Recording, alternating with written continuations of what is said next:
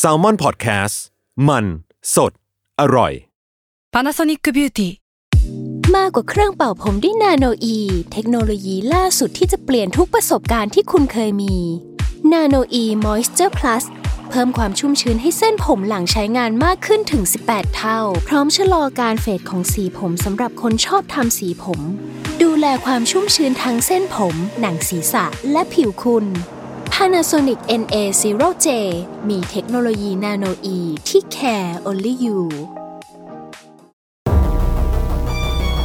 ทฤษฎีสมคบคิดเรื่องลึกลับ สัตว์ประหลาด ฆาตกรรม ความลี้ลับที่หาสาเหตุไม่ได้ เรื่องเล่าจากเคสจริงที่น่ากลัวกว่า fiction สวัสดีครับ ผมยชญ์ บรรพพงศ์ผมธัญวัฒน์อิพภูดม นี่คือรายการ Untitled Case สวัสดีครับ ยินดีต้อนรับเข้าสู่รายการ Untitled Case Trace Talk ครับผม สวัสดีครับ คุณขำอะไรค้างมาคุณดันคนเราดีๆมันมีชื่อเสียงมันมีปากมีเสียงในสังคมอะไม่ไม่ดิก็คือคนผมอัดทิ้งไว้2นาทีแล้วยังไม่ได้พูดกันเลย ผมกดอัดแล้วอัดอีกเนี่ย มันเปลืองเมมคอมผมก็ต้องพูดเลยอะเข้าเรื่องกันครับ ครับผมอะมาเราก็อัปเดต เรื่องราววงการลี้ลับรอบโลกกันนะครับในครับ EP นี้ครับใครเริ่มก่อนดีครับเฮ้ยวันนี้ผมมีเรื่องครับเฮ้ยได้ครับโอ้โหตื่นเต้นมาเลยวะมาดิวะอันนี้โหเป็นรออยู่นานแล้วแสดงว่ามีเรื่องเดียวถ้ามารีบมาอย่างนี้รีบดีว่ารีบรีบมาอย่างนี้ผมเดาออกเอ้ยอันนี้เป็นอันนี้เป็นเรื่องที่ค่อนข้างจะเป็นข่าวใหญ่ในนอร์เวย์อะครับอืมมันเกิดขึ้นเมื่อไม่กี่ชั่วโมงที่ผ่านมาเองอะพี่โจยศอืมคือว่ามันมีเหตุที่มีผู้ชายคนหนึ่งเอาธนูอะเออไปไล่ยิงคนในซูเปอร์มาร์เก็ตในเมืองอะฮะฮะธนูแบบ crossbow อะ ไอ้เชี้ยน่ากลัวไม่แน่ใจเออเขาบอกว่าไป crossbow อะอ่าหน้าไม้หน้าไม้ หน้าไม้อะไปยิงคนในซูเปอร์มาร์เก็ตในในเมืองชื่อว่าเมืองคองสเบิร์กในตอนใต้ของนอร์เวย์ครับอืมครับตำรวจเข้าไปตรวจสอบคดีนี้เพราะว่ามีคนเสียชีวิตห้าคนก็มีคนเสียชีวิตด้วยระหว่างอายุระหว่างห้าสิบปีถึงเจ็ดสิบปี เป็นผู้หญิงสี่คนผู้ชายหนึ่งคน แล้วก็บาดเจ็บสองคนอ่าฮะเฮียทำเพื่ออะไรอะ เออลองเราไปอ่านข้อมูลต่อเขาบอกว่า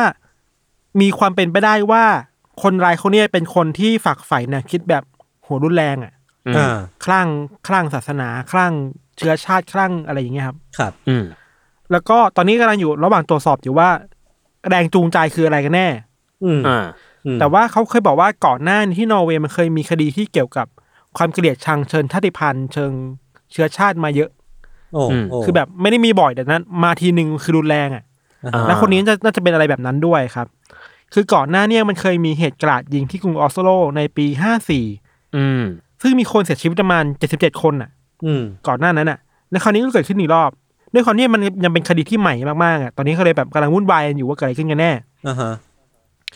แต่สิ่งที่มันน่ากลัวคือมันเกิดขึ้นในเมืองอะไม่ถึงว่าไม่ได้เกิดในเมืองใหญ่แต่เป็นในชุมชนแล้วเป็นซูเปอร์มาร์เก็ตอะอ่าอ่าเออมันแล้วงงอะแล้วก็ มีมีชาวบ้านบอกว่า เห็นบางคนเห็นในตอนที่มันเอาธนูไปยิงคนจริง ๆ อะอือฮึคือแบบอืมเชื่อมันเป็นภาพที่แบบน่ากลัวเกินไปอะ เออถ่ายติดด้วยอะใช่ไม่ไม่แน่ใจว่าถ่ายติดไหมนะครับ แต่ว่าเห็นเห็นคนพูดว่าเออ บางคนเห็นเหตุการณ์ณณตอนนั้นเลยอะอือฮึนอกจากนี้ก็อยู่ระหว่างการตรวจสอบอยู่แล้วว่าเกิดอะไรขึ้นบ้างแล้วก็แรงจูงใจคืออะไรทำไมถึงทำอะไรแบบนี้อะครับ อืมเออคือ เวลาเราเห็นข่าวนี้เรารู้สึกว่าเฮ้ยนอร์เวย์เราไม่เคยเห็นข่าวน่ากลัวแบบนี้เท่าไหร่อะอือฮึใช่ใช่คือใช่ประเทศแถบนั้นนะยุโรปแถบนั้นอะไม่ค่อยมีแบบ ไม่ค่อยมีชื่อเสียงด้านความน่ากลัวแบบเนี้ยนานๆมาทีอะอืม อย่างที่แต่พี่บางธันทีก็พูดน่ากลัว คือผมรู้สึกว่าถ้ามันจะเกิดเหตุการณ์เนี้ยที่ที่อเมริกาเนี่ย อาจจะดู stereotype เนาะแต่ว่ามันก็จะดูไม่ตื่นเต้น ไม่ไม่น่าตกใจเท่าเท่าเกิดขึ้นที่นอร์เวย์หรือว่าที่อืมอืมทางทางฝั่งนั้นอืมอะเออแล้วก็อีกอย่างอืมความน่าเซอร์ไพรส์อย่างหนึ่งคือว่า อาวุธที่ใช้ในการก่อเหตุมันดันเป็น crossbow อะดิ มันไม่ใช่ปืน เออ มันก็อืมก็มีความสงสัยเกิดขึ้นเต็มไปหมดเลยว่าเอ๊ะทำไมอืมทำไมถึงต้องก่อเหตุอย่างนี้แล้วทำไมต้องใช้หน้าไม้หรือว่ามันหาได้ง่ายหรอหรือว่าอะไรพวกเนี้ยเนาะนั่นสิ ตอนนี้เขากำลังตรวจสอบอยู่ว่า จะจะ treat ว่าสิ่งนี้มันเป็นคดีก่อการร้ายหรือเปล่า อะอืมคือไม่รู้ไม่เกี่ยวข้องกับอะไรขนาดหรือเปล่าอะไรเงี้ยครับก็น่ากลัวครับ นี่นอร์เวย์ครับ อืมอือืมมเหมือนเหมือนเพิ่งมีแฟนรายการเราในในกรุ๊ปมั้งเพิ่งตั้งตั้งไปไม่กี่วันนี้เองว่าแบบอืมเหมือนไม่ค่อยมีเห็นข่าวในทางแบบยุโรปที่แบบเป็นอ่านอร์เวย์สวีเดนอะไรอย่างนี้เท่าไหร่เลยอันแล้วข่าวนี้มาพอดีแถบเลยแถบสแกนดิเนเวียนอะไม่ค่อยไม่เจอค่อยเจอเออ ไม่ค่อยเจอคดีสะเทือนขวัญ เราเคยได้ยินมาว่าถึงแม้แถบแถบนั้นนะครับพี่โจยศจะเป็นแถบที่มันเดดูผู้คนมีชีวิตจิตใจที่สบายๆคือ เป็นเป็นประเทศฝั่งรัฐสวัสดิการอะเออรัฐสวัสดิการมันดีมากอะไรเงี้ยเจริญแล้วแต่อะเจริญแล้วมีสวัสดิการดีแล้ว แต่ว่า ภายใต้ความสงบเนี่ยมันก็มีอะไรซ่อนอยู่นี่เหมือนกันนะอืมนั่นสิแล้วก็เราไม่แน่ใจนี่ข้อมูลเราไม่ได้อัปเดตนะคือเราเราเคยอ่านมาเมื่อมาหลายปีมากๆก่อนว่า ถึงแม้จะมีสวัสดิการดีมากอะแต่ว่าผู้คน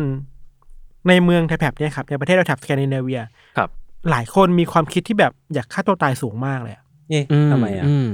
คือเหมือนกับว่าไม่มีแรงจูงใจในชีวิตอะอืมอ่าเราไม่รู้ว่าสภาพอะไรทำให้คนเป็นแบบนั้นนะแล้วก็มีความเครียดเยอะมากอะไรเงี้ยครับ ครับอืมน่าสนใจดีครับอืม เออ แต่เรื่องแต่เรื่องนี้พอมาถกกันอะเรารู้สึกว่ามันก็เป็นคนละเรื่องกับการที่จะพัฒนาคุณภาพชีวิตของคนในชาติเหมือนกันนะใช่ใช่คนละเรื่องกันคนละเออเรื่องกันคือไม่ใช่ว่าแบบว่า เอ้ยเอ้าก็คนชาติที่เขาพัฒนาแล้วเขาก็ยังมีปัญหาทางจิตใจอืมอยู่เราแบบอืมเราก็เราก็ควรจะไปอย่างนั้นไหมก็จริง ๆ มันก็ควรพัฒนาใช่คุณภาพชีวิตอยู่เหมือนกัน เราเราว่ามันมันเป็นเวฟคลื่นของความขวาจัดในยุโรปอะครับครับ มันมันแพร่กระจายตัวไปค่อนข้างเยอะอะพี่โตในช่วงอืมโควิดอะไรเงี้ยอื มมันเคยมีคนมาวิเคราะห์ว่าช่วงโควิดมันทำให้คนที่ขวาจัดอยู่แล้ว ขวาจัดยิ่งกว่าเดิมอะอืมอ่า เอออมมันทำให้คนก้าวร้าวมากขึ้นอะไรเงี้ยอืมอ่าฮะความเครียดที่มันสะสมในกลุ่มคนขวาจัดสุดโต่งอะไรเงี้ยบางคนที่ปฏิเสธวัคซีนเป็นแอนตี้วัคเซอร์ หรือว่าเป็นแบบมองเรื่องชาติพันธุ์เป็นเรื่องอันตรายน่ากลัวเนี่ย ก็จะยิ่งสะสมความความเกลียดชังในตัวเองมากขึ้นเรื่อยๆ การอยู่บ้านแบบไม่ได้ออกไปไหนอะไรเงี้ยไอความเครียดที่มันไม่ระบายมันระเบิดออกมาได้ง่ายอะไรเงี้ยครับ อืมอันนี้คือวิเคราะห์เองนะอาจจะแบบยังไม่มีคนพูดขนาดนั้นแต่ว่า มันมีคนพูดถึงเรื่องนี้มาสักพักหนึ่งแล้วครับครับครับผมครับเรื่องของผมครับน่ากลัวเลยครับ โอเค ผมมีเรื่องหนึ่งครับ เรื่องนี้ได้รับการบอกฝากมาจากคุณต้นกล้านะเฮ้ยโอ้ผมว่าเขาแทรกซึมมารายการเรามาทุกวันเลยนะเขาจริงๆเขาโดมิเนตบริษัทนี้เยอะมากนะครับเขาสร้างรายได้เขค่อนข้งโเขาค่อนข้างโดมิเนตเออพวกเราอยู่แล้วก็แบบพยายามที่จะ เอ่อมีอิทธิพลเหนือเราแล้วก็กลืนกินเรา เราจะโดนเขากลืนกินโดยเราไม่รู้ตัวแหละไม่เกินใช่จริงครับไม่เกินจริง ครับ เรื่องนี้ครับเป็นเรื่องที่ที่ญี่ปุ่นครับ มันมีนักวาดการ์ตูนคนหนึ่งครับ ชื่อว่าเรียวทัสึกิอะครับ เป็นนักวาดการ์ตูนที่เดบิวต์มาช่วงปี 1975 โอ้คือแบบโอ้เก่านานกึกมากๆแล้วอะอ่าเออ แล้วทีเนี้ยปรากฏว่ามันมีการ์ตูนที่ที่เธอเขียนนะครับ อยู่อยู่เล่มหนึ่งมันเป็นหนังสือการ์ตูนที่ชื่อว่าอนาคตที่ฉันเห็นอ่าเออ มันเป็นหนังสือการ์ตูนที่เธอบอกว่า เธอมักจะฝันถึงถึงอนาคตน่ะซ้ำแล้วซ้ำเล่าก็เลยตัดสินใจบันทึกสิ่งเหล่านี้ที่อยู่ในฝันนะออกมาเป็นการ์ตูนอ่าฮะอืม ซึ่งการ์ตูนเนี้ยออกมาในปี1999นะฮะครับอ่าเออ แล้วปรากฏว่าสิ่งที่มันน่าสนใจคือ ไอ้เรื่องราวที่อยู่ในฝันของเธอที่กลายเป็นการ์ตูนเนี่ย มันกลายเป็นเรื่องจริงไม่ถึงจริงจริงข้างนอกจริงๆนี่หอจริงข้างนอกจริง ๆ ในโลกเราจริง ๆ ในโลกเราจริงๆเช่นคือมันก็มีเช่นคลาดคลาด อะเช่นนะฮะมันคือมันมีคลาดคลาดขึ้นเล็กน้อยนะ มันไม่ได้เป๊ะขนาดนั้น แต่ว่าอ่ามันมันเกิดขึ้นจริง ๆ เช่น แผ่นดินไหวที่โกเบปีอ่า1995หรือว่าการเสียชีวิตของเจ้าหญิงไดอาน่าอือฮึครับที่ในการ์ตูนน่ะเขาบอกว่ามีการระบุชัดเจนเลยมีอักษรเขียนว่าไดแอนนาคือไม่ใช่ไดอาน่าแต่เป็นไดแอนนามันคล้ายกันมากอีเถอะเออมันคล้ายกันมากอ่าฮะอืมแล้วก็เออหรือว่าเรื่องของการเสียชีวิตของเฟรดดี้เมอร์คิวรีอ่าอืมเออก็ตามเออสิ่งเหล่าเนี้ยมันแบบมันเกิดขึ้นจริงอะแต่ว่าปีอาจจะคลาดเคลื่อนนิดหน่อยอะไรอ่าทีเนี้ยครั้งล่าสุดที่เหมือนคำทำนายของเธออะถูกต้องในการ์ตูนเรื่องเนี้ยนะมันคือมีในปี 2011อืมที่ทำนายว่าแผ่นดินไหวจะเกิดขึ้นครั้งใหญ่ที่ญี่ปุ่น ครับอืมแล้วก็ก่อให้เกิดภัยพิบัตินิวเคลียร์ที่ฟุกุชิมะโอ้เออ แล้วปรากฏว่ามันยังมีคำทำนายที่ระบุไว้ ว่าฝันในวันที่ 2 มกราคม 1995 ครับอือฮึว่าในปี 2020 จะมีไวรัสปริศนาปรากฏตัวขึ้นไอ้โอ้โหเชี่ยแล้วไวรัสเนี้ยจะระบาดจนถึงถึงสุดจุดพีคของมันนะในเดือนเมษายนโอ้ที่ผ่านมา ใช่ ในเดือนเมษายนของปีอ่า2020 แล้วก็ 10 ปีให้หลังไวรัสนี้จะกลับมาอีกครั้งหนึ่งอ่าเออ ซึ่งอันเนี้ยมันน่าสนใจตรงที่เหมือนคำทำนายมันถูกไปครึ่งหนึ่งแล้วอะเออไวรัสนี้มันมันเกิดขึ้นจริง ๆอะอ่าอ่าอ่า เออ ประมาณนั้นมันก็เลยแบบเขาก็เลยฮือฮากันมากว่าไอ้การ์ตูนเรื่องเนี้ยมันทำนายอนาคตได้เว้ยอะไรอืมเขาบอกอะไรอีกไหมพี่แบบเรื่องอื่นๆอะ มีคำทำนายที่เอ่อไม่แน่ใจว่าเรียกว่าไม่ตรงหรือไหมแต่ว่ามันยังไม่เกิดขึ้นละกันอ่าฮะคือเขามีการทำนายในการ์ตูนว่าจะเกิดการระเบิดของภูเขาไฟฟูจิ โอ้โหถ้าเกิดนี่เรื่องใหญ่สัสๆเลยนะเออซึ่งซึ่งก็ต้องบอกก่อนว่า ฟูจิมันยังเป็นภูเขาไฟที่ active อยู่นะเออเออเออใช่เออใช่เออใช่มันสามารถที่จะระเบิดได้ทุกเมื่อ แต่ไม่รู้เมื่อไหร่ครับ เออ ประมาณนั้นหนังสือเล่มนี้มันก็เลยกลายเป็นแบบของ rare มากๆตอนเนี้ยหามือหนึ่อ่านได้คือไหมแบบอะอยากหาอ่านอะชื่อเรื่องอะไรนะพี่โจอีกทีเผื่อคนอยาก search ต่อ ชื่อไทยคืออนาคตที่ฉันเห็น แต่ว่าชื่อญี่ปุ่นเนี่ยไม่มีคำอ่านมาให้เดี๋ยวเดี๋ยวยังไงเดี๋ยวจะแปะชื่อญี่ปุ่นไว้แล้วกันครับคิมิโนโตะคิมิโนโตะนะไม่ใช่ไม่ใช่ ไม่ใช่ ผมติดเพลงนี้ไม่เป็นไร เออ เอาว่าตอนเนี้ยในเว็บอะ ขายกันอยู่ประมาณแสนเยน แสนเยนก็ประมาณสามหมื่นกว่ากว่า ใช่ใช่ๆเชี่ยก็ลองไปหากันน่าสนใจดูครับ ว่าจะมันมันจะมีให้อ่านออนไลน์ไหม เขาบอกไหมว่า ผมจะได้กลับไปเที่ยวญี่ปุ่นทีเมื่อไหร่อะเฮ้ยไม่บอก อันนี้ไม่น่าน่าจะยิบย่อยเกินไปอ๋อโอเคเขามีเรื่องถึงเอ่อราเมงอิปุโดฮะ เขาบอกไหมว่า UC เราจะถึงตอนที่เท่าไหร่ร้อยี่สิบถึง เหมือนจะสองพันห้านะ โอ้โหอันนี้ไม่ได้ อันนี้ไม่ได้เขาพูดเราพูดพูดเองแหละนั่นแหละนี้ถ้าสมมติว่าเป็น Nostradamus เวอร์ชันญี่ปุ่นเราต้องออกเสียงว่าอะไร Nostradamus เนี่ยนอสตลาดามุสึอ่าเออยาก เราไปล้อเลียนครับสำเนียงเขาอีกเออเออเดี๋ยวก็โดนด่าอีกเป็นคนเฮี้ยเออถ้าจะด่าด่าพี่ทันนะครับ แต่ทันไม่ได้พูดเลยนะอันเมื่อกี้ก็คือมึงชงผแล้วมกูห้าพูมดแล้วผมห้ามแล้วผมห้ามแล้วคนพวกนี้ขอโทษครับครับโอเค เรื่องผมประมาณนี้ครับโอเคครับของผมมีมีเรื่องหนึ่งเอาเอาเรื่องนี้ก่อนละกัน ก็คือผมไปเจอมาในทวิตเตอร์มันมีอันหนึ่งที่อืมคนกดแชร์กันคนคนกดรีทวิตกันประมาณสองพันรีได้ครับสองสามพันรีก็ไม่ได้เยอะมากแต่ว่ามันเป็นเรื่องที่ ผมว่าน่าน่าพูดคุยกัน คือมันเป็นภาพที่ทวิตโดย Account ที่ชื่อว่า Ghost Robotic Ghost Robotic เนี่ยมันเป็นบริษัทที่ทำหุ่นยนต์ให้กับพวก US military หรือว่ากองทัพสหรัฐนะครับ ที่ครับเหมือนเหมือนตั้งอยู่ที่ฟิลาเดลเฟีย แล้วเขาก็โพสต์รูปหุ่นยนต์รูปหนึ่ง มันเป็นหุ่นยนต์หมา เป็นหุ่นยนต์สี่ขาที่เอาจริงๆก็คือแบบมีความโค้งงอเหมือนหมา ถ้าเรานึกถึงแบบสัดส่วนของหมาหรือว่าเอ๊ะหมาโครงกระดูกของหมาเนี่ยก็หน้าตาประมาณนี้แหละ แต่ว่าความความ peak ของหรือว่าความแปลกของหุ่นยนต์ตัวเนี้ยคือ ข้างบนหมาตัวเนี้ยมันมีปืน sniper rifle ติดอยู่อะคือเป็นปืนฮะใหญ่มากอะอ่าเป็นปืนขนาดอ่าเป็นลำกล้องที่โหติดอยู่บนตัวหมาแล้วก็แบบเหมือนแบกมันไว้ประมาณครึ่งหนึ่งของของลำตัวอะไรเงี้ยครับ ก็คือแบบอ่าฮะมันเป็นพูดง่ายๆคือมันเป็นหุ่นยนต์หมาที่ติดอาวุธนี่แหละ sniper อันนี้มันจะเหมือนเป็นลำกล้องประมาณ 6.5 มม มันก็คือแบบ เรายังไม่รู้ว่าหุ่นยนต์ตัวนี้มันออกมาด้วยจุดประสงค์อะไร หรือว่ามันมันเกิดขึ้นมาเพื่อจุดประสงค์ทางการอาหารอะไรหรือเปล่าอะไรเงี้ยแต่ว่ามันก็เป็นอืม สิ่งที่คนเห็นแล้วมันก็ตั้งคำถามมาพี่ว่า เดี๋ยวนี้มันถึงยุคที่เราต้องติดอาวุธให้หุ่นยนต์ขนาดนี้แล้วเหรอ หรือว่าเราต้องเราควรมาเซเลบรตกับการที่หุ่นยนต์เนี่ยมีอาวุธติดตัวมันแล้วเหรอ แล้วก็ก้าวต่อไปของอนาคตของของมนุษยชาติที่มันจะต้องอยู่กับพวกเทคโนโลยีอย่างเงี้ยมันมันมันควรจะไปอย่างนี้จริงๆหรออะไรเงี้ยเออคือคนคนก็ตั้งคำถามกันเยอะอะพี่พี่ว่าไงบ้างอืมอืมอืมมันมันก็พูดยากเหมือนกันนะ แต่ก็รู้สึกว่า ตราบใดที่ที่มันเป็นอันตรายอะ เราก็ไม่รู้ว่าเราจะสร้างสิ่งอันตรายขึ้นมาทำไมถูกไหมเออ เออ อืม อืม ผมก็ไม่แน่ใจเหมือนกัน คือ คือมันมันใช้มีจริงๆคำใช่ไหมไม่รู้ยังไม่รู้ว่าผมผมยังตอบไม่ได้พี่ เพราะว่าตอนนี้ที่ที่เห็นจากแหล่งข้อมูลที่ผมไม่อ่านมา คือเขาแค่โพสต์รูปนี้ออกมา แล้วก็บอกว่าอืมเออนี่มันเรามีหมาเรามีหุ่นยนต์ที่ติดด้วยนวัตกรรมเทคโนโลยีอาวุธปืนขั้นล่าสุดแล้วนะอะไรเงี้ยคือแบบทำเหมือนเรื่องอืมตื่นเต้นกันแบบ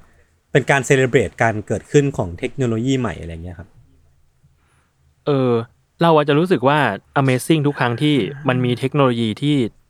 ทำให้เรามีชีวิตที่ดีขึ้นอะอืมเช่นแบบสมมติหุ่นยนต์หมามันก็จะมีหุ่นยนต์หมาที่แบบเขาทำให้เป็นหุ่นยนต์หมาสัตว์เลี้ยงหรืออะไรเงี้ยที่แบบเอ้ยสะดวกอืมสบายมากขึ้น อาจจะไม่ต้องแบบไม่ต้องดูแลแบบเก็บอุจจาระให้อาหารอะไรเงี้ยแต่ว่ามันทำให้เราผ่อนคลายได้อะเออแต่พอเห็นข่าวแบบเนี้ยเราไม่แน่ใจว่าแบบเอ้ยแล้วเราจะต้องการหุ่นยนต์หมาติดอาวุธไปทำไมวะ นั่นดิ ผมก็นึกภาพไม่ออกเหมือนเอกัอมันอาจจะเอาไปใช้ในในการสงครามหรือเปล่าคิดว่าน่าจะซึ่เป็นสู้อย่ารงบนั้นอะไรแหละเงี้ยป่ะอืมน่าจะเป็นแบบนั้นอืมแต่ว่ามันก็แปลว่าถ้าสงครามทำได้อะเราไม่รู้ว่าในอนาคตถ้ามัน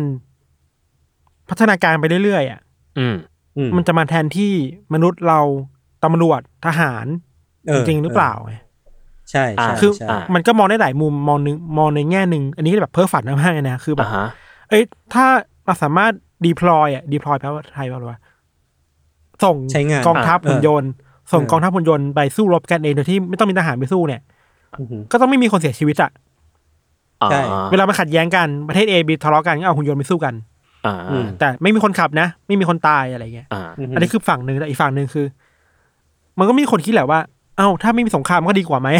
เอเอออใช่แล้วทำไมต้องทำไมใช่ต้องเอาหุ่นยนต์ไปสู้กันด้วย ใช่ไหมเราเออเราเห็นคนดีเบตอย่างนี้มาเยอะมากมากๆอะไรเงี้ยอ่าอืมเออ ซึ่งดีเบตนี้ผมดูได้จากกันดั้มครับขอบคุณครับอ่าเออไม่คือผมกำลังคุณจะติดการ์พูดตูนเลยว่า ทุกครั้งที่เราเห็นอะไรพวกเนี้ยมันจะแบบเป็นอีกก้าวหนึ่งที่เรากำลังเข้าสู่ยุคกันดั้มหรือเปล่าผมก็ไม่แน่ใจเฮ้ยแต่แต่กันคือดั้มเออจริงๆจริงๆเวลาเราจะดีเบตเรื่องเนี้ยถ้าเป็นกันดั้มอะพี่โตยศอ่ามันพูดมาหมดแล้วนะ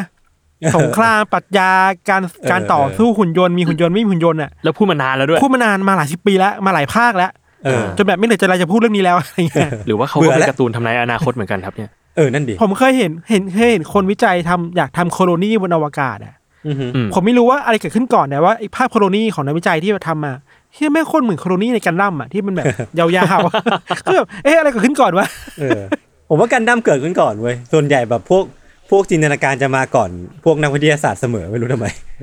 เออเอออันนี้ก็จะประมาณอืมนี้แค่แค่มาชวนคุยกันตั้งคำถามกันเฉยๆอะคือเหมือนมันจะมีคำคำเรียกพวกหุ่นยนต์เหล่านี้ติดอาวุธอะที่ไม่ใช่ไม่ใช่คนอะว่า SPUR SPUR มันย่อมาจาก Special Purpose Unmanned Rifle ก็คืออ่า Special Purpose ก็คือจุดประสงค์พิเศษเนาะแต่ว่า Unmanned ก็คือ Unmanned Rifle ก็คือปืนที่ ไม่จำเป็นต้องมีคนในการบังคับมันมันก็แบบเป็นหน่วยติดอาวุธอัตโนมัติและกันผมก็ไม่แน่ใจว่าแปลไทยว่าอย่างไงเหมือนกันอืมก็ก็อืมน่าน่ากลัวอยู่เหมือนกันนะส่วนตัวผมอะทำให้เราคิดถึงข่าวก่อนหน้านี้เมื่อ week ที่แล้วครับ อันนี้ก็หุ่นยนต์เหมือนกันแต่ว่าไม่ได้ติดอาวุธนะคือ ที่สิงคโปร์อะมันมีคนที่มีชาวบ้านตามเมืองตามแหล่งช้อปปิ้งอะเขาเอามาร้องเรียนกันว่าเขาไม่สบายใจที่มันมีหุ่นยนต์อยู่แถวนั้นอ่าหุ่นยนต์คือเป็นหุ่นยนต์แบบ ไม่ได้หุ่นยนต์ที่เดินได้นะหุ่นยนต์แบบ ตัวแบบเหลี่ยมๆกลมๆอะไรเงี้ยนี่มันแบบวิ่งไปไหนมาได้ในตามเมืองอะไรเงี้ยเห็นข่าวเหมือนกันเขาไม่สบายใจเพราะว่าไอเนี้ยมันทำให้พวกเขารู้สึกว่าแปลกปลอมอะ อืม อืม มันอันแคนนี่อะอืมอ่า คือเฮ้ยทำไมมันต้องมาพร่ำบ่นให้กูแบบต้องใส่ใส่มาต้องรักษาระยะห่างเนี่ยวะเออแล้วมาเป็นหุ่นยนต์มาสอนอะไรกูวะอะไรเงี้ยมันมันไม่คุ้นชินอะครับอืมอะไรเงี้ยมันก็น่ากลัวเหมือนกันคือ เรื่องแบบนี้มันเคยเกิดขึ้นในอเมริกาเมื่อหลายปีก่อนที่มันมีตำรวจในอเมริกา เราไม่ใช่รัฐไหนครับ เขาก็ปล่อยหุ่นยนต์แบบเนี้ยออกไปลาดตระเวนแทนตำรวจตอนกลางคืน คือวิ่งผ่านหน้าบ้านคนอะ วิ่งมาวิ่งมาอะไรเงี้ยโอ้โหน่ากลัวคือคนก็แบบเฮ้ยนี่แม่งดิสโทเปียแล้ววะเออเออน่ากลัวเกินไปเอาคนมาดีกว่าไหมเราสบายใจกว่านะอะไรเงี้ยอืมอืมคนมันยังดูแบบเราต่อรองได้เราพูดคุยได้เนาะใช่อืมแต่หุ่นยนต์มันแบบมันพอตอนเนี้ยมันยังไม่มีเรียกว่าไงความคิดอิสระเรามันก็เอ้ยเราคุยอะไรกับหุ่นยนต์ได้เปล่าวะครับอืมมันจะมาทำร้ายอะไรเปล่าวะเนี่ย แต่ถึงยุคนึงเดี๋ยวมันก็ต้องก็ต้องผ่านการพูดคุยกันอย่างเปิดเผยแหละพี่ผมว่ายังไงก็ต้องใช่คุยกันอย่างจงแจ้งอะว่าหุ่นยนต์ถกเถียงกันเรื่องคองเชียสจริง ๆ ว่าหุ่นยนต์มันเป็นแบบใช่ไร้ชีวิตจริงหรือเปล่า หรือว่ามันถึงจุดไหนแล้วควรจะทรีตมันแบบเหมือนคนจริง ๆอะไรเงี้ย แต่ว่าเออสักวันมันต้องมาถึงว่าอืมโอ้โหฟ้าร้องหนักมาก คือ คือ เนี่ยเราว่าเรื่องเรื่องหลายอย่างอะ จริง ๆ มันมันเป็นดีเบตมาตลอดนะพี่โจยศแต่ว่ามันถูกโควิดกลบไปอะเออเราว่าหลังจริงๆโควิดอะ มันจะมันกลับมาพูดเรื่อง climate change กลับมาพูดอืมสิ่งแวดล้อม พูดเรื่อง AI หุ่นยนต์กันอีกรอบแล้วแหละอือืมมอืมแต่ช่วงนี้คือเอาโควิดให้รอดก่อนอะอืมอืมเหมือนเฉพาะหน้าก่อนนะเนาะทำมันหน้าก่อนอะไรเงี้ย อืมครัโอบเคครับ ประมาณนี้ครับครับผม อะงั้นผมมีอีกเรื่องหนึ่งครับ คืออันนี้ไปเจอในทวิตเตอร์ครับ คือมีคนบอกว่าเมื่อวันที่เจ็ดตุลาที่ผ่านมาครับอืมมันมีการไต่สวนที่ที่ศาลในในเยอรมนีอะครับว่ามี ผู้ต้องหาเป็นชายชราวัยหนึ่งร้อยปี เป็นอดีตกาดนาซีอ่าอ่าอ่าเออ ที่เรียกว่าถูกดำเนินการไต่สวนว่ามีข้อหาว่ากระทำผิดในข้อหาฆาตกรรมเนี่ยอืมสามพันห้าร้อยกระทงโอ้โห โคตรเยอะ เออ คือในช่วงยุคนาซีนั่นแหละ ครับ เออ มันก็เลยคือเรื่องปูมหลังของอันเนี้ยมันคือแบบเออเขาเป็นผู้คุมแหละ แล้วเขาก็เรียกว่า เป็นมีส่วนร่วมในการแบบลำเลียงนักโทษไปเพื่อใช้แรงงาน หรือว่ามีการเอาไปทดลองวิจัยหรือว่าประหารชีวิตนักโทษด้วยการยิงหรือว่าลมควันพิษอืมอะไรเงี้ยเออซึ่งเรื่องมันก็นานมากๆแล้วแหละเพราะตอนนี้เขาก็อายุร้อยหนึ่งแล้วอ่าแล้วก็เท่าที่ดูในภาพข่าวก็คือมีการแบบปิดบังหน้าตาของคนเนี้ยไว้อย่างดีมาก แล้วก็ชื่อก็ใช้นามแฝงว่าคุณโจเซฟเอสครับเออ ก็นำมาซึ่งการดีเบตเหมือนกันนะว่า เออ เรื่องมันก็นานแล้วเนาะ แล้วตอนนี้มันก็ผ่านเหตุการณ์นั้นมานานมาก ๆแล้วอะเออ แล้วกันก็มีหลายคนเหมือนกันที่บอกว่า มันเขาแก่เกินไปแล้วหรือเปล่าอะที่จะต้องแบบมาถูกไต่สวนมาขึ้นศาลอะไรอย่างเงี้ยอืมอืมเออ แต่ว่าก็มันมีอีกหนึ่งความเห็นเหมือนกันทางฝั่งแบบนักกฎหมายทางฝั่งศาลอะไรเงี้ย คือสิ่งนี้มันเหมือนเป็นการแสดงออกเชิงสัญลักษณ์มากกว่า อ่าโอเคครับ ครับ เออ ว่าว่าแม้ว่าคนแบบเขาจะเสียชีวิตกันไปแล้วล่ะอืมแล้วคนนี้ก็อาจจะไม่ได้รับโทษทันได้แบบ ครบมข้อกล่าวหาอืมครบทุกกระทงอะไรเงี้ยมแต่มันมันเป็นสิ่งที่บอกสังคมว่า รัฐเยอรมันแคร์นะเออ เออ เขาไม่ทำให้มันหายไปอะใช่แล้วมันยังเป็นความยุติธรรมคือสุดท้ายแล้วไอ้คำตัดสินเนี่ยมันจะอยู่ในประวัติศาสตร์ของเยอรมันไปตลอดอืมว่าเขายังให้ความยุติธรรมกับเรื่องนี้อยู่อืมเออเราว่าเขาอยู่กับมันได้แล้วอะไม่ถึงว่ารู้วิธีจะอยู่กับมันได้ด้วยการไม่ลืมมันอะใช่ พูดถึงมันได้อย่างแบบใช่ ก็เป็นปกติ หรือว่าผมว่ามันมันไปไกลมากกว่าพูดถึงแล้วพี่มันไปมันไปถึงขั้นที่แบบ เอ้ยครับแกทำผิดอะชำระมันชำระชำระคำว่าชำระคืออะไรแบบเนี้ยอืมทำผิดก็ต้องถูกลงโทษเพื่อความยุติธรรมของคนที่สูญเสียไปอะไรเงี้ยอืมอืมอืมก็เลยเป็นข่าวที่น่าสนใจดี ครับครับเออผมบอกว่ามันมีมีคือเราไม่สามารถบอกได้หรอกว่า โทษที่เราทำเมื่อกี่ปีนะหกสิบแปดสิบปีที่แล้วมันเราควรจะต้องรับโทษมันอยู่หรือเปล่า เพราะว่า ผมคิดว่ามันมันอืมเถียงกันยากมากเลย เราไม่รู้ผมให้หาให้อืมให้คำตอบไม่ได้ด้วยซ้ำอะแต่ว่าสิ่งหนึ่งที่พี่โจพูดว่ามันคือสาเหตุของการกระทำครั้งนี้มันคือ public apology ปะคือการอย่างน้อยมันคือการขอโทษต่อสาธารณะ หรือว่าการทำให้ประชาชนรู้ว่าเออกูไม่ได้ไม่ได้มองข้ามเรื่องนี้ไปนะ แต่ว่ารับรู้ว่ามันยังอยู่แล้วก็อย่างน้อยมี action ให้มันเกิดขึ้นอะอืมพี่ว่าคือถ้าพูดแบบภาษากฎหมายกฎหมายเลยมันคือแบบ เรียกว่าทำความผิดให้ประจักษ์อะมั้งอืม เออมันแบบอืมสิ่งนี้คือความผิดนะ เอออืมไม่ว่าไม่ว่าคุณจะจะได้รับโทษ หรือว่าจะอยู่รับโทษจนครบหรือเปล่า หรือจะยังไง เออ แต่ว่าสิ่งนี้คือความผิด แล้วก็เราควรจะรู้ว่าการทำการทำแบบนี้มันผิดอืมใช่อืมย้อนย้อนกลับอืมมาที่ของประเทศไทย อะหกตุลากับสิบสี่ตุลานี่คือยังไม่เคยมีผู้มีผู้กระทำผิดคนไหนได้ได้รับเลยนะแบบ ฝั่งฝั่งที่ทำมันร้ายยังไม่เคยได้รับปะชาชนอะเงี้เออการชำระอะเนาะอืมใช่ อืมก็โอ้โห เหมือนอย่างที่ทันบอกป่ะว่าแบบคืออย่างเยอรมันที่เราพูดถึงเมื่อกี้คือเขาเขาก้าวข้ามผ่านการพูดคุยกันเป็นปกติไปแล้วอืมจนเขาไปชำระมันแล้วแบบอืมใครทำผิดใครใครโดนกระทำใครอะไรเงี้ยมใช่แต่ว่าเรายังพูดถึงอย่างเป็นปกติสุขยังไม่ได้อะคือเออเราเอาให้ให้ได้พูดถึงอย่างเป็นปกติก่อนอะอ่าเออ เออไทยยังเถียงนิดนี้อยู่เลยอะบางคนก็บอกจำมันทำไมเกิดไม่ทันอย่าไปจำมันแต่ว่าเฮ้ยมีคนตายอะ เออเออเออมันมีคนตายมันมีคนญายัติงมันไม่มีมีคครอวาบมคยุรัติวธรรมอะอะไรเงี้ยอืมครับครับผมอืมครับ นี่ครับ เรื่องของผมก็ประมาณนี้เฮ้ยผมโอเคมีครับอีกเรื่องหนึ่งครับ เอ้ยครับ อันนี้ก็เอาเรื่องส่วนตัวมาเล่าอยู่แหละครับ คุณนี่ขายตัวเองบ่อยนะฮะเอ้ยช่วงนี้ผมติดอันนี้เว้ยคา m มนไรเดอร์แอมซอนอ่า เป็นซีรีส์ที่มันปัดใหม่ มันฉายมาหลายปีแล้วสี่ห้าปีแล้วแต่เพิ่งอ่าผมนี่ผมเพิ่งนี่เพิ่งเพิ่งมาเพิ่งมาได้เห็นดูแล้วแบบเชื่อมันดีมากอะพี่จอยศ มันคือไอ้มดวีอะไรนะV เจ็ดเหรอ V ไหนไม่รู้ที่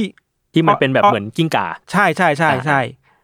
original มันคือเป็นคนที่แบบเกิดในป่า หรือถูกเลี้ยงดูในป่าอะไรเงี้ยแล้วมันอยู่ในญี่ปุ่นแล้วก็แบบเป็นมนุษย์ดัดแปลงสู้ไปอะไรเงี้ยเราจำได้เลยเคยดูตอนเด็กเว้ยแต่พอมาเห็นเวอร์ชันล่าสุดอะ อืมไอ้ที่คือเฮ้ยคาเมนไรเดอร์มันเลือดเลือดสาดขนาดนี้เลยเหรอว่ามีตัดคอมีแบบแบ่งครึ่งตัวมีแบบเลยเหรอ เอาหัวใจออกมากินกันอะไรเงี้ยเดี๋ยวเฮ้ยนะเชี่ยเดี๋ยวก่อนนะ นี่คือคาเมนไรเดอร์อะเออ ไม่มีอะไรแค่จะบอกว่าเราไปดูคลิปนี้ แล้วก็ไม่เห็นไม่เห็นว่า ในยุคแรกเริ่มครับ ยุคไรเดอร์ยุคก่อนเนี่ยเขาไม่มีสตันท์แมนเลยเว้ยคือนักแสดงต้องเล่นเอง เล่นเองคือคนถ้าคุณเป็นไอ้มดแดงอะคุณต้องใส่ชุดนั้นเองอะแล้วเขาต้องตีลังกาเองด้วยต้องตีลังกาเองด้วยไอเชี่ยเหรอโคตรยากแล้วที่อันที่โหดคือคนที่เคยเป็นไรเดอร์อเมซอนยุคแรกๆครับอืมเขาเขามาบอกผ่านรายการทีวีญี่ปุ่นว่า สมัยก่อนอะมันไม่มีสตันท์เลย แล้วไม่มีฉากหนึ่งที่พ่วมกับอะเซตฉากว่า เขาอะต้องวิ่งหลบรถไฟเหาะรถไฟเหาะอ่าแล้วมันมีรางเดียวอะ โอ้โหไอเชี่ยวิธีการคือไอ้ตรงข้างๆรางมันจะมีที่หลบมุมอยู่อะ เขาต้องไปยืนขวางไอ้รถไฟเหาะนี้ด้วยตัวเองอะอะแล้วเวลามันวิ่งมาเขาต้องรีบกระโดดหลบให้เร็วที่สุดเว้ยอ่าโอ้โหฮะเพื่อจะได้ฉากนั้นมาโหจะตายอีกไหมฉากเนี่หนึ่ยงคือเออจะตายไหมอีกฉากหนึ่งคือ ต้องหลบรถไฟเหาะด้วยการไปเกาะ เกาะรางข้างล่างอะ ห้อยหัวลงมาอืมคือแบบทั้งหมดนี้เล่นเองหมดเลย โอ้โหแล้วแบบแล้วเขาพูดในรายการเนี่ยถ้าเป็นรายการทีวีตอนนี้นะ ไม่มีหรอก คือคนแสดงหนีไปแล้ว จริงก็ไม่เล่นก็ไม่ไม่เอาแงอยู่แล้ว เราเลยคิดว่าเฮ้ยสวัสดิการคนที่เป็นไรเดอร์ในยุคก่อนน่ะ มันมันน้อยมากเลยนะ ความปลอดภัยอะเออเออเออเออคือยุคนี้มันมีเอฟเฟกต์มันมี CG มันช่วยได้เยอะมาก ๆ ที่แบบมันระเบิดกันตู้มต้ามตู้มต้ามอะแต่ยุคก่อนคือเล่นในหมดเลยอะอันตรายนะมันเอาจริงแล้วอะมันเกี่ยวกับมันเกี่ยวกับงบน้อยด้วยไหไหม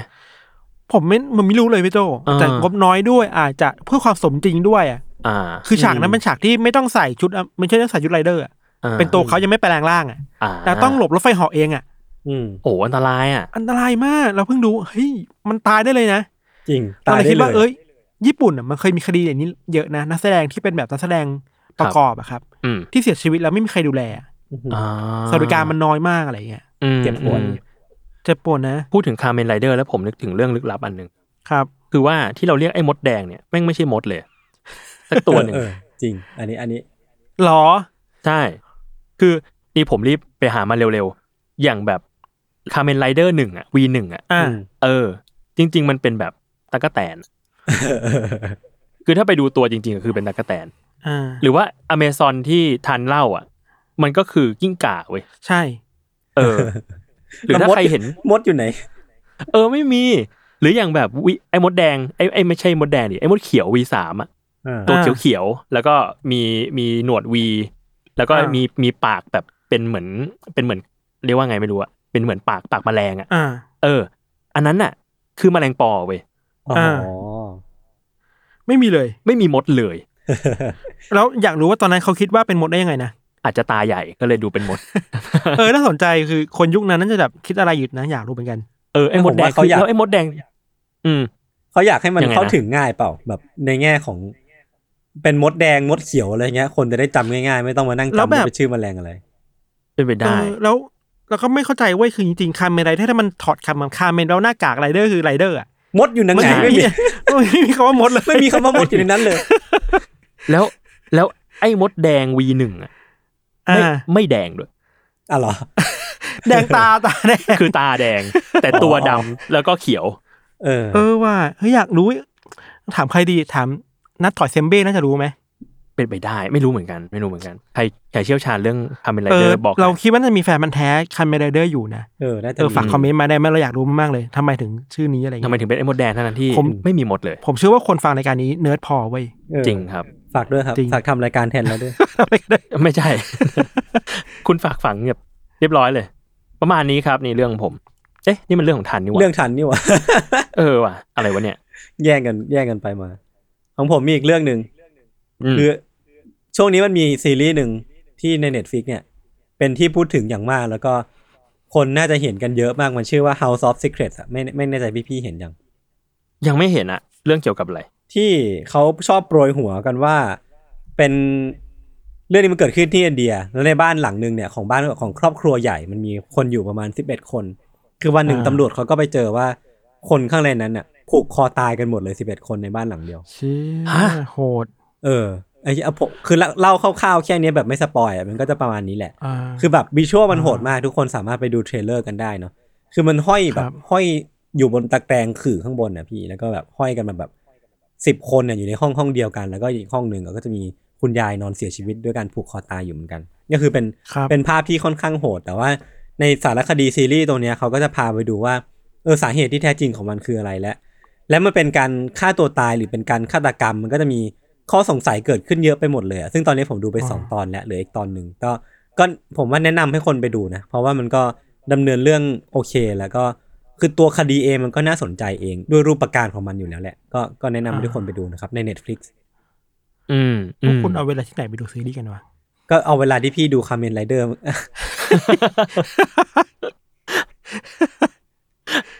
คุณก็มาถามผมเหมือนกัน ซึ่งเออเอาจริง ๆ What If เนี่ยเก้าตอนเนี่ยผมดูไปกี่เดือนก็ไม่รู้ พี่เอาดูเวลาไหนไปดู What If วะผมดูตั้งกี่เดือนหลายผเดือมนมามากต้องถามพี่ พี่ทันคือผมแนะนำแอนิเมะเชี่ยอะไรไปพี่ก็ดูหมดแล้วเนี่ย แล้ว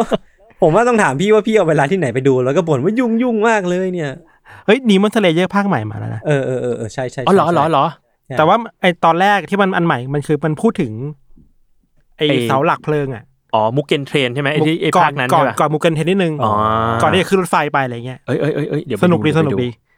อ้าวดูแล้วเหรอ นี่ไง เอาเวลาที่ไหนไปดู ดูดูแล้วหนึ่งตอน เนี่ยคุณอะเออในในระหว่างที่พวกผมแบบทำนั่นทำนี่กันอยู่คุณก็อืม ดูการ์ตูนโอเคครับขอบคุณครับ ประมาณเอ้ยนี้ครับผมมีผมมีเรื่องปิดท้ายอยู่ครับสองเรื่องครับ คือเป็นเรื่องเป็นเรื่องสั้นๆ เรื่องอัปเดตครับ เราเคยเล่าเรื่อง เอ่อคุณคนหนึ่งที่ที่เขาจะชกลมจนกว่าฮันเตอร์จะกลับมาอ่าใช่ไหมครับอ่าอ่าอ่าเออ คือล่าสุดนะครับอ่าเขาชกลมจนชุดขาดแล้วอะครับโอ้โหอาจารย์เขามีเน้อานจารแล้วย์กลัอะบมาแล้วเขาได้เขาเน้นมีมาเน้แล้วนเขามีเน้นมาใช่แล้วแบบชุดขาดแบบ คือถ้าใครไปดูภาพนะครับ คือขาดลุยแบบขาดลุยอะอาจารย์อาจารย์กลับมาได้แล้ว ขาดลุยเลยแล้ว แล้วคนก็มาคอมเมนต์กันแบบเฮ้ยนี่หรือว่าเขาจะเขาจะเป็นเนทเฮโร่ตัวจริงในที่สุด เออโอ้ยเชี่ยอันนั้นอันนี้น่าตื่นเต้นเนี่ย เออ อยากสัมภาษณ์เขาอยากคุยกับเขาเนาะเออ ความเขคาดหวังที่เขามีกับ เรื่องนี้มันเขารักมันแค่ไหนรักหรือมากว่าเรามากจัดจริงๆอะจัดแมตช์ให้เขาไปต่อยกับพวกนักมวยระดับโลกเลยไหมแล้วว่าเขาชนะนะคือเออต่อยมาขนาดนี้แหละ คือผมรู้สึกผมอยากรู้มากเลยว่าถึงจุดหนึ่งแล้วว่าสิ่งนี้มันมันจะกลายเป็นเรื่องที่ไม่เกี่ยวกับฮันเตอร์แล้วหรือเปล่าสำหรับเขาอะแบบเฮ้ยสิ่งนี้มันเป็นแค่แบบเป็นเพียงกิจวัตรหนึ่งที่เราทำขึ้นมาเพื่อเติมเต็มตัวเองแล้วอะอาจจะเป็นไม่ได้ถึงจุดจริงๆหนึ่งอะก็ เขาอาจจะคิดอยู่ในใจก็ได้นะว่าวันที่ต่อยลงไปเรื่อยๆเมื่อไหร่จะหยุดต่อยทีวะ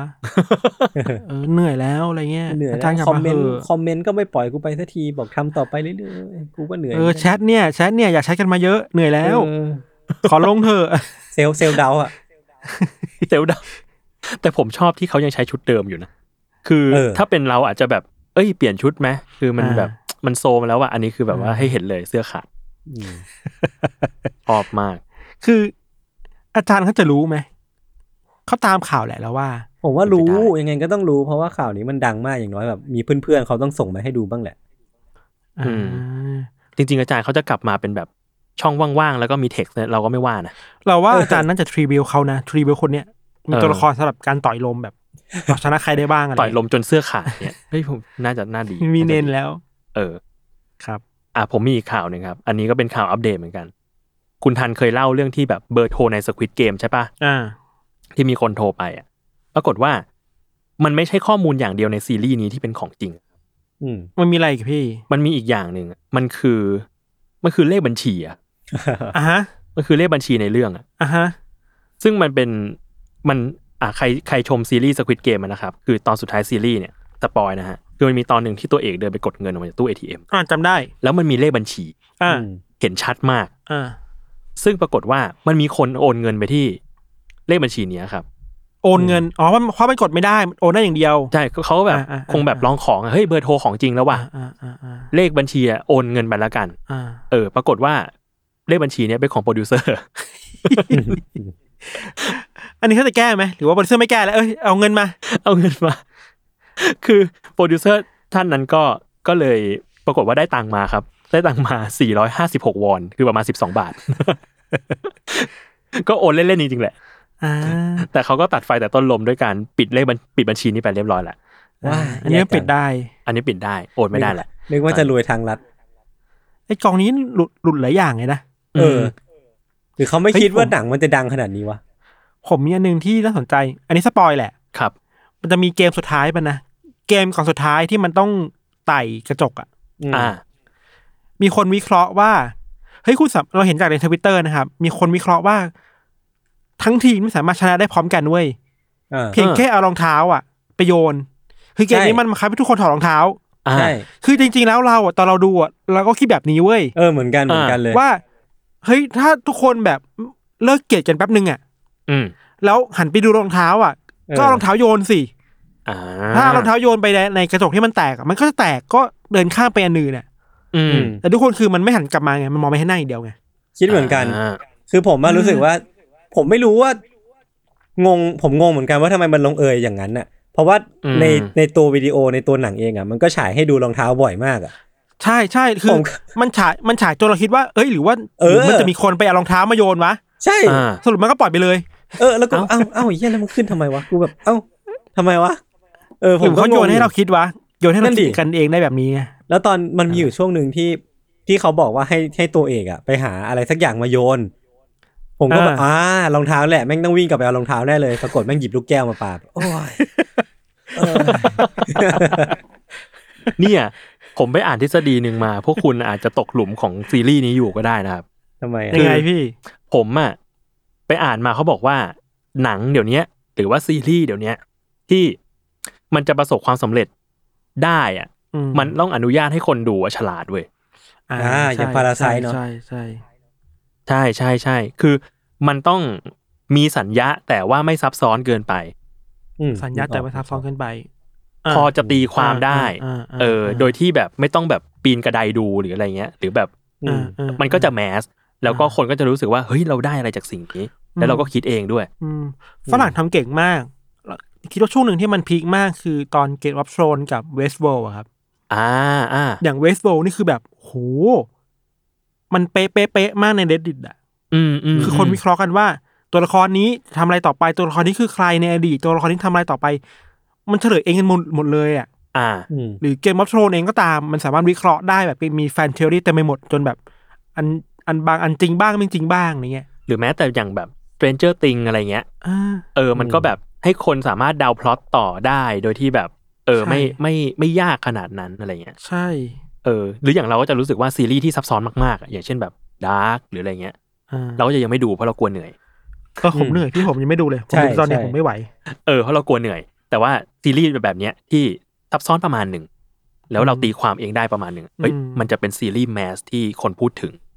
อืม จริง อืมซีรีส์ไทยมีไหม ไม่ค่อยได้ดูอะซีรีส์ไทยเหรอ ก็ก็จะมีนี่ป่ะ ฉลาดเกมโกง ผมไม่ได้ดูอะพี่ดูมา เออ แต่ก็ก็อนุญาตให้เราฉลาดเหมือนกันนะ คือเดาเรื่องแบบพอได้าเดาเรื่องได้ เออ อย่างนี้การเขียนบทมันยากเนาะมันต้องคิดเผื่อยากหลายอย่างนะผมว่ายาจริกงมากเลยอืมเออ มันเหมือนต้องคิดบทแบบ บทก็ต้องสนุกด้วย แล้วก็ครับต้องคิดเผื่อให้เรื่องเป็นกระแสด้วย อืม แล้วเผลอๆเนี่ยอย่าง Squid Game เงี้ยที่แบบทั้งรองเท้าทั้งชุดอืมอืมทั้งเซตอืมอืม art direction อะไรเงี้ยอืมอืมก็ดูเป็นกระแสไปหมดเลยอะไรเงี้ย เอ้ยอืมพวกเนี้ยมันมันก็เล่นยากเหมือนกันนะอืม อืม ดีครับ ครับ ไทยน่าจะมีอะไรแบบนี้เนาะน่าจะมีคนส่งเสริมอะไรเยอะๆอะเนี่ยคนไทยไม่ไม่ใช่ไม่เก่งเก่งนะเว้ยอืม มันแค่ต้องการหาช่องทางหาการได้รับการ support ให้มากกว่าเนี้ยอืมเออคนเขียนบทไทยเก่งเต็มไปหมดเลย อืมอืมนั่นแหละแต่แค่ เราไม่รู้ว่ารัฐเราผลักดันช่วยเหลือได้แค่ไหนอะไรเงี้ยผมว่าเราก็พูดนี้กันมาหลายหลายปีแล้วสิบปีแล้วมั้งพี่เรื่องแบบเนี้ยจำได้ว่าตอนจัด Why it Matter เมื่อสองปีที่แล้วมั้งครับ คุยเรื่องนี้เราก็คุยเรื่องเนี้ยครับ ครับครับ ก็ก็ลองดูครับ เผื่อว่าจะอะไรนะ มีสควิตเกมเวอร์ชันไทยแล้วก็ไปหยอดขนมครกแล้วก็ขนมครกดังอะไรเงี้ยหิวเลยครับครับอ๋อโอเคอ๋อเราขอเติมไอ้เรื่องแรกที่เราเล่าครับ ได้ครับ คือ ที่เราบอกว่าเป็นความเกลียดชังชาติพันธุ์อะจริงๆมันอาจจะมีเรื่องศาสนาเข้ามาเกี่ยวข้องด้วย อืมเออ แต่อย่างที่เราบอกว่าตอนนี้เราอัดกันสิบสี่ตุลาห้าโมงยี่สิบสี่นาทีครับอัปเดตแค่นี้อยู่อืมเออแต่ถ้าตอนคนฟังอาจจะมีอะไรเพิ่มเติมเพิ่มเติมมากขึ้นก็ได้อืมเอามาขอชันนิดนึงครับ โอเคครับ โอเค ก็ติดตามรายการ Untitled Case Trace Talk ได้ทุกวันศุกร์นะครับ ทุกช่องทางของ s t a l m o n Podcast แล้ววันนี้พวกเรา 3 คนลาไปก่อน สวัสดีครับ สวัสดีครับ สวัสดีครับ